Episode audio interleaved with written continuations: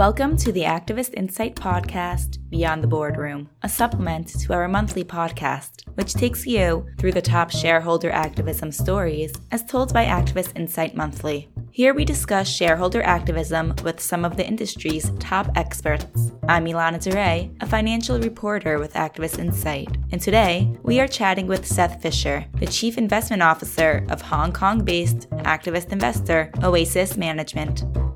Oasis is a dedicated activist with an emphasis on the Asian markets. Today, Seth talks to us about activism in Japan, where Oasis has invested in companies like Katakura Industries, Alpine Electronics, and Japan Display. In the first half of 2019, Japan saw a slight dip in the number of companies publicly subjected to activist demands, with 42 companies targeted by an activist as of June 30th, down from 44 during the same period last year, according to data from Activist Insight Online. Nonetheless, this year's number is still well above the 2017 level of 25 companies targeted.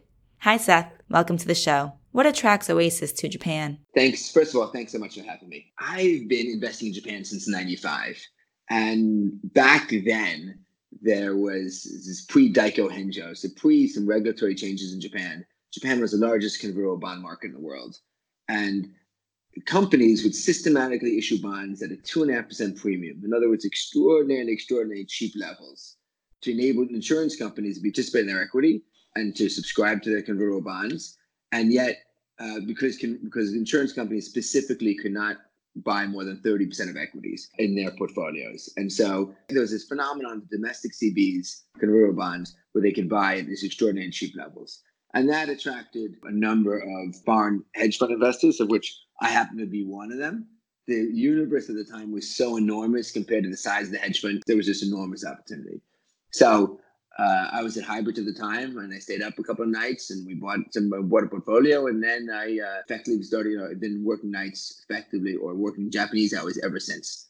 And so, as I spent more and more time looking at Japan, you realize how extraordinarily large the investable universe is, how extraordinarily cheap these a lot of companies are, and in many cases, you know, why those companies remain cheap.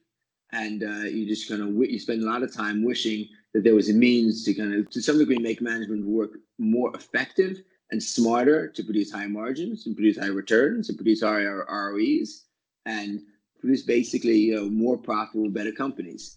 And so you know from '95, I stayed up at night looking at companies, and you know today there's 2,400 companies that are part of TOPIX, and that presents an enormously large and fun investable universe that trades at basically half the valuations of the S&P 500, six and a half times uh, EV/EBITDA versus you know 11.6 times in the S&P 500. So an enormously cheap universe that provides a lot of opportunity for people who are prepared to do deep dives in both what the companies are doing and for me today, what the opportunity set is for them to change and produce higher margins that I think is going to produce even better returns.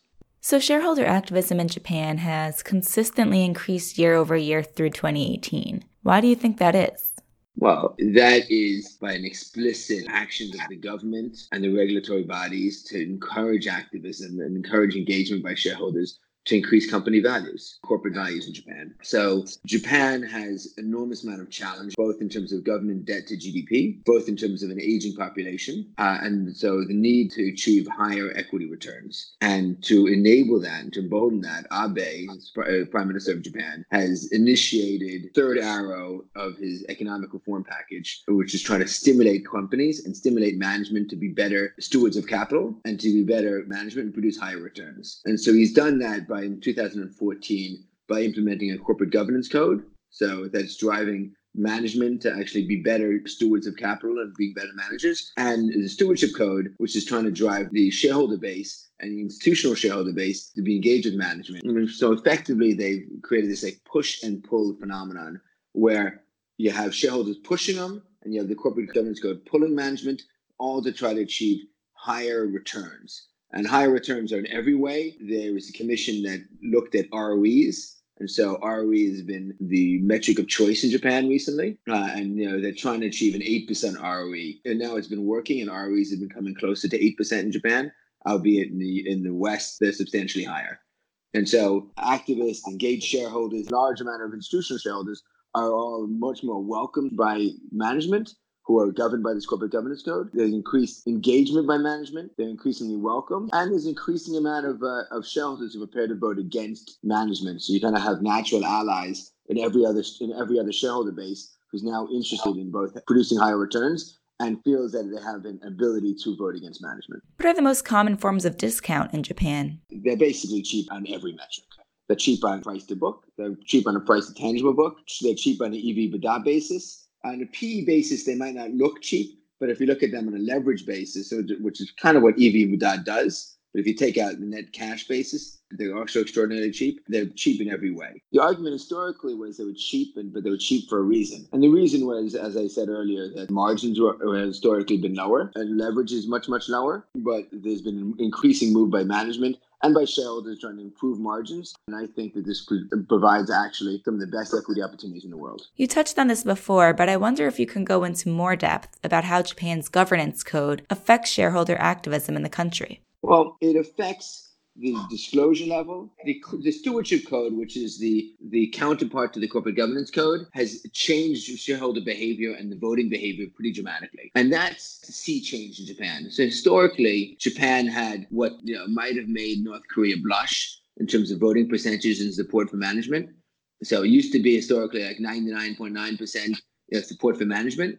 And today, that numbers are going down dramatically. There's a large number of companies that only have 50 to 60% support for management. There's an increasing amount of domestic shareholders are prepared to vote against management. There's a lot more ability to affect change because management's under much more threat by, you know, they don't have these complacent shareholders. And so they feel like they have to produce better returns to remain. There's an increased opportunity for management to participate in the equity prices as there's a part of the corporate governance code encourages uh, encourages management now to have equity returns as part of their overall compensation package, which is great. And uh, the corporate governance code explicitly encourages them as well to basically either state the reasons for explicitly state the reasons for continuing to have, but actually encourage them to unwind their cross shareholdings. So uncross shareholdings is a old legacy in Japan of companies owning each other and creating a basically a mutually assured protection and that mutually assured protection would, would you know keep management in place despite them not being the best in class management. And as that goes away and as there's an increasing amount of pressure for banks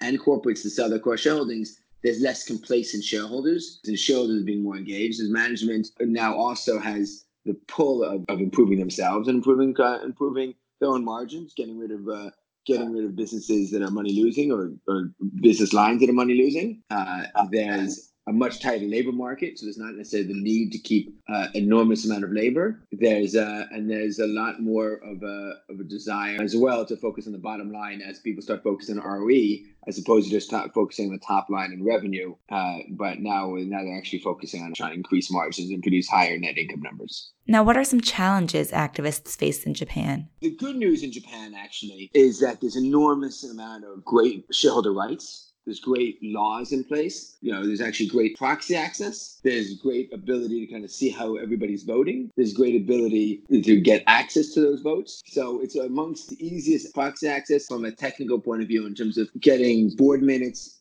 getting full books and records. So kind of doing the due, the due diligence you really want to do as a really engaged shareholder. The challenges are increasing amount in the world of passive shareholders. So you need to get their ESG departments to vote with you amazingly enough, the domestic institutional shareholder base is, is doing a great job of, of increasingly taking their stewardship responsibilities seriously and voting against management when appropriate. This still remains to be cross shareholdings. So where those are, those are typically more of a challenge as an engaged shareholder to get their votes on your side. And then uh, there are some long onlys in the world who still haven't realized or haven't gotten the memo that Japan is changing and they still think that they need to vote with management, regardless of whether they, they think the engaged shareholder, the activist shareholders' proposals are accurate, because they're afraid of losing access to management. And I think that's like that's an old card, and that's a card that actually the management can't use anymore. It's explicitly against the corporate governance code, but there's some still some foreign shareholders who are just still very reluctant to vote with shareholders.